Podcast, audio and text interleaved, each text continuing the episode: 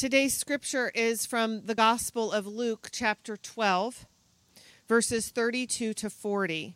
Hear these words in God's holy word that are alive and applicable to our lives today.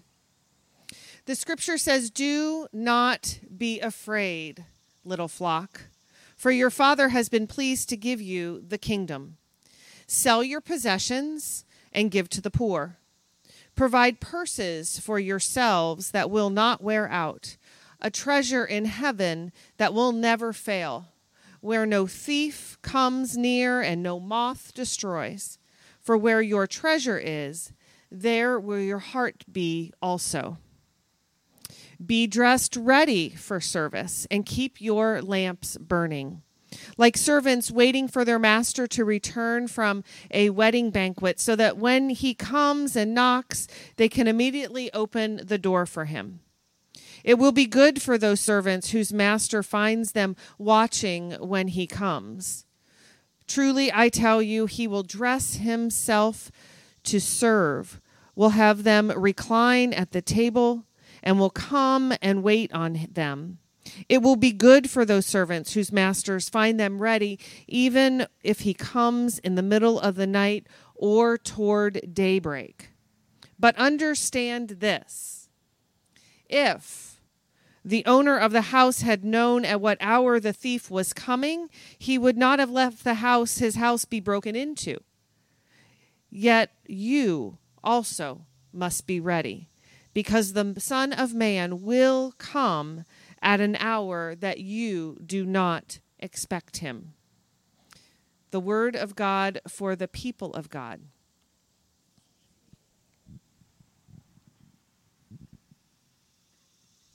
Thank you. Let's pray. May the words of my mouth and the meditation of all of our hearts be pleasing to you, O Lord. Enable us to be receptive to your message this morning. Challenge us to live more fully for you than we ever have before. We pray these things through the power of your Spirit. Amen. Today, we continue our worship series called Road Trippin' with Jesus. We're looking at texts from the Gospel of Luke when Jesus journeyed to Jerusalem with his growing group of disciples. And as they traveled, Jesus told parables and stories that helped them to see how their everyday lives connected with their life with God. These stories reminded me that discipleship is much like going on a road trip with Jesus, learning as we go and travel along on the road of life with Jesus as our navigator. And like with any road trip, you need to know your budget before you leave. You need to pay attention to the road signs, and you need to be ready for anything. Last week, we talked about trusting the navigator. And I shared about a time when my family went out west for four weeks, and my parents spent months planning our route. But then when we hit construction or accidents or road closures and they caused us to change our course, the driver, my dad, had to trust my mom, the navigator, because they because my mom, the navigator, she was the one who was able to see the whole map. And similarly then as disciples, we are called, we are challenged really to trust God as our navigator the navigator of our life, because God sees the whole picture and how everything works together. The beginning of this week's scripture, it continues with that theme of trust. And Jesus says, Do not be afraid, little flock, for your Father has been pleased to give you the kingdom. And then, in true Jesus fashion, he builds upon that and that trust element to connect it to what we believe our treasure to be, and then ultimately to being prepared for the coming of God's kingdom on earth as it is in heaven. I've come to realize that there are two kinds of road trippers. There's those who go on a trip in order to reach a destination. They take the quickest route, they make as few stops as possible, so that they can get to their destination, where then their vacation or what have you can finally begin. That's one. Then there's another kind. There, and you guys are all looking at each other going, mm, oh, which one are you? Oh, I know.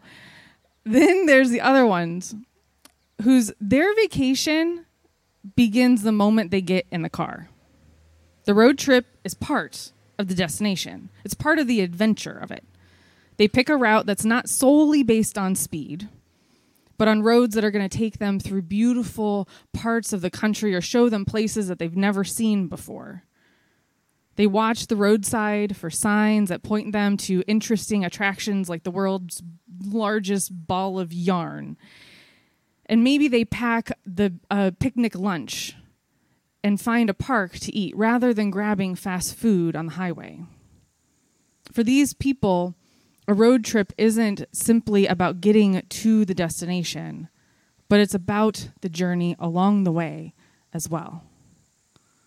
In today's scripture passage, Jesus is telling his disciples and telling us that we don't have to rush to our destination. When we live confident and, and assured of God's provision, that all we really need, God has given us. The God who was revealed and lived and died and was raised in Jesus then we will live in a way that is not focused on our achievements or our acquisitions or our own assets, but or on getting there to that destination.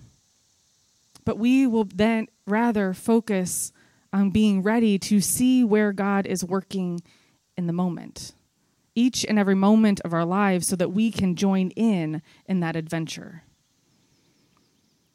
I do have to admit, as you guys were looking around at each other, going, "Oh, you're that kind. Oh, you're that kind." I was the kind before I met Russ, my husband. I was definitely of the mind that you go on a road trip in order to reach a destination. But Russell was not. He's the one who slows down, looks at the roadside stands, makes friends with the strangers, and seeks out the best places for the local food. And when I was pregnant with our first child, my best friend was getting married in South Carolina. And so we decided to make a road trip out of a little vacation out of this this trip. So we drove down and the wedding was beautiful and I gave the worst maid of honor speech in the entire world. And then it was time to head back home. And we got in the car and not 20 minutes down the road Russ saw a stand for boiled peanuts. And so, of course, we had to stop and get some boiled peanuts. They sounded disgusting to me, but that's what we had to do because that's what they do there in South Carolina. I was five months pregnant and it was summer in South Carolina, so I stayed in the car. Russ went to grab a bag of peanuts, and 15 minutes later, he comes back. He's made a new friend, he's got some peanuts, and he knows the best place to go for Carolina barbecue. And it's at this dive that's not too far away. So, of course, we have to have dinner there. And I sat there looking at him thinking, okay, we are 20 minutes down the road from where we started. And already we've stopped for a snack and a chat. And now we're going to have dinner. But we went to the barbecue place, and sure enough, it was fantastic barbecue. And we got to see the local culture, and we got to talk with people and hear their stories. And it was an experience that I remember even now, 13 years later. I don't remember the highway we eventually got on that took us home. But I do remember all of those little side trips that Russell has taken me on on that trip and all the other ones. I want to I want to read today's scripture from the message paraphrase of the Bible. It says, What I'm trying to do here, Jesus is saying, what I'm trying to do here is to get you to relax, not be so preoccupied with getting so that you can respond to God's giving. People who don't know God and the way God works fuss over these things. But you know both God and how God works. Steep yourself in God reality, in God initiative, in God provisions, and you'll find all your everyday human concerns will be met. Don't be afraid, Jesus said, of missing out. You're my dearest friends. The Father wants to give you the very kingdom itself. It is God's pleasure, God's intention, and God's delight to give us everything that we need so that we can relax, so that we don't have to be preoccupied with all of the getting, but respond to God's giving in our lives. And then how do we do that? Well, Jesus goes on to say, Be generous, give to the poor. Keep, and he says in the, in the message version, keep your shirts on, keep the lights on. Be like house servants waiting for their master to come back from his honeymoon, awake and ready to open the door when he arrives and knocks. As disciples, we shouldn't be preoccupied with the destination, with where we're going when we die. That's important, but that's not really the point. The point, and today's scripture reminds us of it, is that as disciples of Jesus, those who actively try to live out the model that Jesus gave us, our lives are about what we do along the way. Because God's already provided everything that we need, we get to focus on the journey along the way.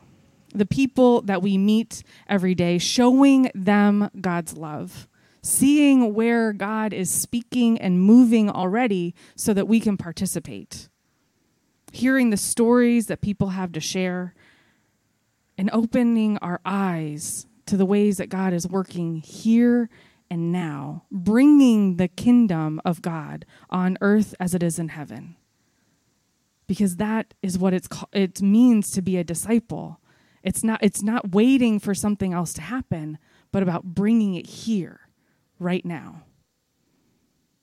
It's about sacrificing our comfort getting out of the air conditioned car in hot and humid weather for, to pay $8 for a bag of boiled peanuts and hear someone's story.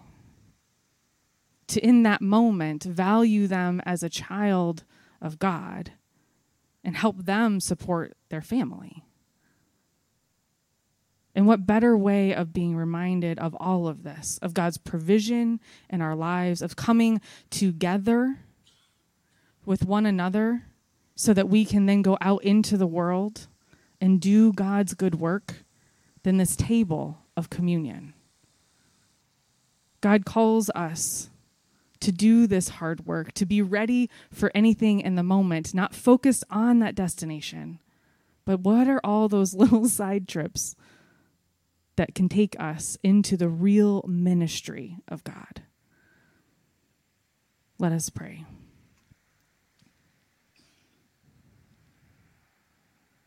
Most Holy Lord, we hear these words. We hear you calling us, telling us, pleading with us to not to worry, to trust in you that you will provide, to focus on where you are working in the world so that we might be your hands and your feet. And yet, God, it is hard. It is hard to focus on that when it seems like there's so much that needs to happen, when the worries seem so big.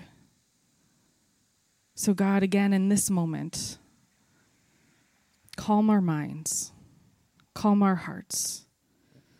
Let us come to your table to receive, to receive your love and your grace, your unimaginable peace into our lives and our very souls so that we might share it then with the world. We pray these things in Christ's name. Amen. I invite you to join with me in the prayer of confession and pardon that is found in your bulletin. Merciful God, we confess that we have not loved you with our whole heart. We have failed to be an obedient church. We have not done your will. We have broken your law. We have rebelled against your love. We have not loved our neighbors, and we have not heard the cry of the needy. Forgive us, we pray. Free us for joyful obedience through Jesus Christ our Lord. Amen. Hear the good news. Christ died for us while we were yet sinners. That proves God's love toward us. In the name of Jesus Christ, you are forgiven. Glory to God. Amen. On the night in which Jesus gave himself up for us, he took the bread from his table and he gave thanks to God. And then he broke the bread and he told his disciples, Take, eat, this is my body given for you. Do this in remembrance of me. And then when the supper was over, he again took the, the cup from his table and again he lifted it and he gave thanks to God. And he told his disciples, Drink from this, all of you. This is the blood of my new covenant given for you and for many for the forgiveness of sins. Do this as often as you drink of it in remembrance of me. O holy God, pour out your Spirit on us gathered here and on these gifts of bread and wine. Make them be for us the body and the blood of Christ, so that we might be for the world the body of Christ redeemed by his blood. Make us one with you, one with each other, one in ministry to all of the world, until Christ comes in final victory and we get to feast at his heavenly banquet. Oh God, we pray these things in the name of the Father, and the Son, and the Holy Spirit. Amen.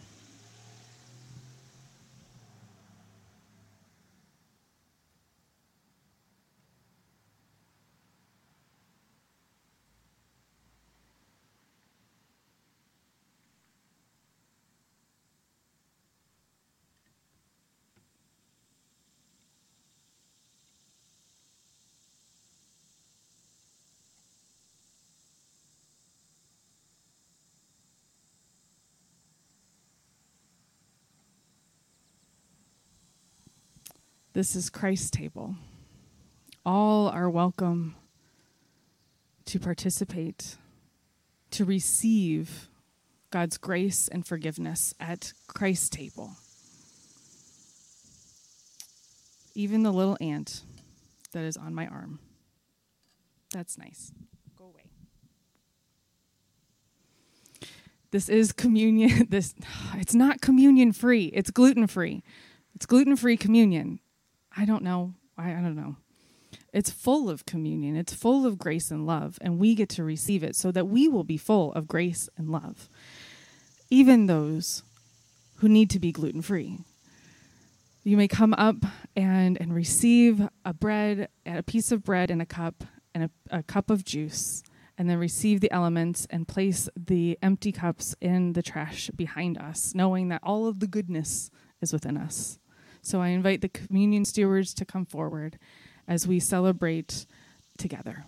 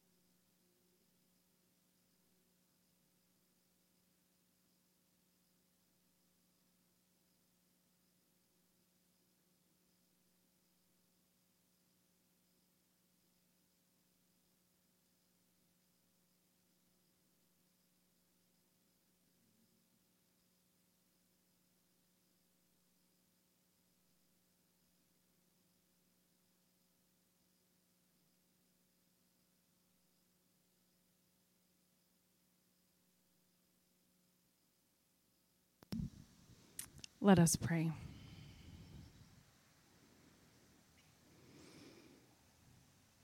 Eternal God, we give you thanks for this holy, holy mystery in which you have given yourself to us. Grant us that we might go into the world in the strength of your Spirit, to give ourselves for others in the name of Jesus Christ, our Lord. Amen. I invite you to stand in body or in spirit as we sing our closing hymn.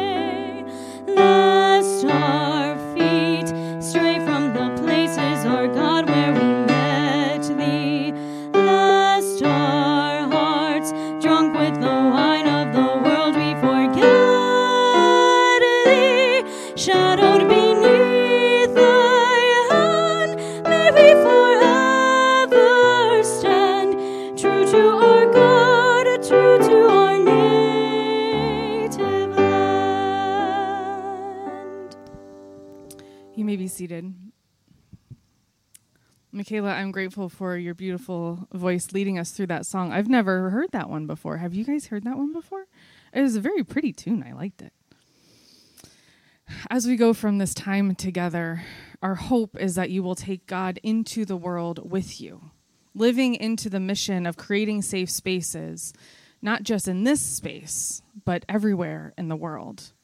And so we have a few ways, opportunities for you to do that.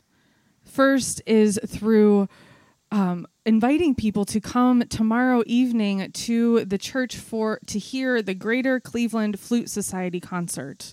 They played a few months ago here in worship, and it is absolutely gorgeous. And it's a free concert at seven o'clock here in our sanctuary tomorrow evening, Monday.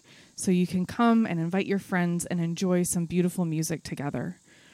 And then also, we are preparing for our upcoming um, program year. And one of the things that we provide each year is confirmation. And confirmation is for seventh graders on up to dig into what it means to be a Christian and to discern whether they want to claim that name for themselves.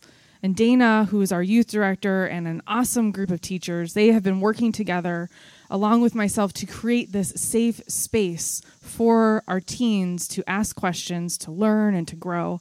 And we would love for um, any teens to come if they have not been confirmed to check out to learn about the classes um, what's involved to talk with dana or myself and to um, participate in confirmation and then also we would love some help with AV and and ushers for our worship services. We have a lot of different ways to help out and to help creating a space for honest worship for one another. And so we would love if you have you don't need any experience. Like the experience level needs to be zero. Like that's the expectation. And then we help you along the way. All you have to do for an usher is you have to be able to smile. Can you smile you're all not going to smile at me because you don't want to do it. I see how it is. See, I see a smile. All right. And you can say hi. Then you can be an usher. That's really all it is. And then also, uh, directly following this service, we need some help. Um, well, two things.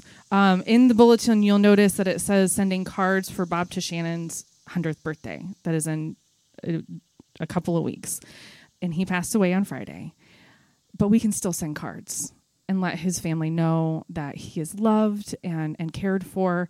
Um, actually, his daughter shared that she was reading his 100th card to him, and she looked up and he had passed away. And so, in that moment of his passing, he knew how much he was loved. And so um, I invite you to do that. You can also head down to the fellowship hall and help set up for his, his funeral reception this afternoon. Or you can go down to the preschool wing and bring up some boxes and help us move some boxes of hygiene kits for MedWorks that we need to store for our next opportunity. So you can do things right now, and then you can go grab some lemonade and some cookies. And it's just going to be a grand morning as we cool off with lemonade. So let us receive our benediction and go into the world and do God's good work. May the Lord bless you and keep you. May the Lord make his face shine upon you and be gracious unto you. May the Lord lift up his countenance upon you and grant you peace. Go in peace and not in pieces. Amen. Have a great week.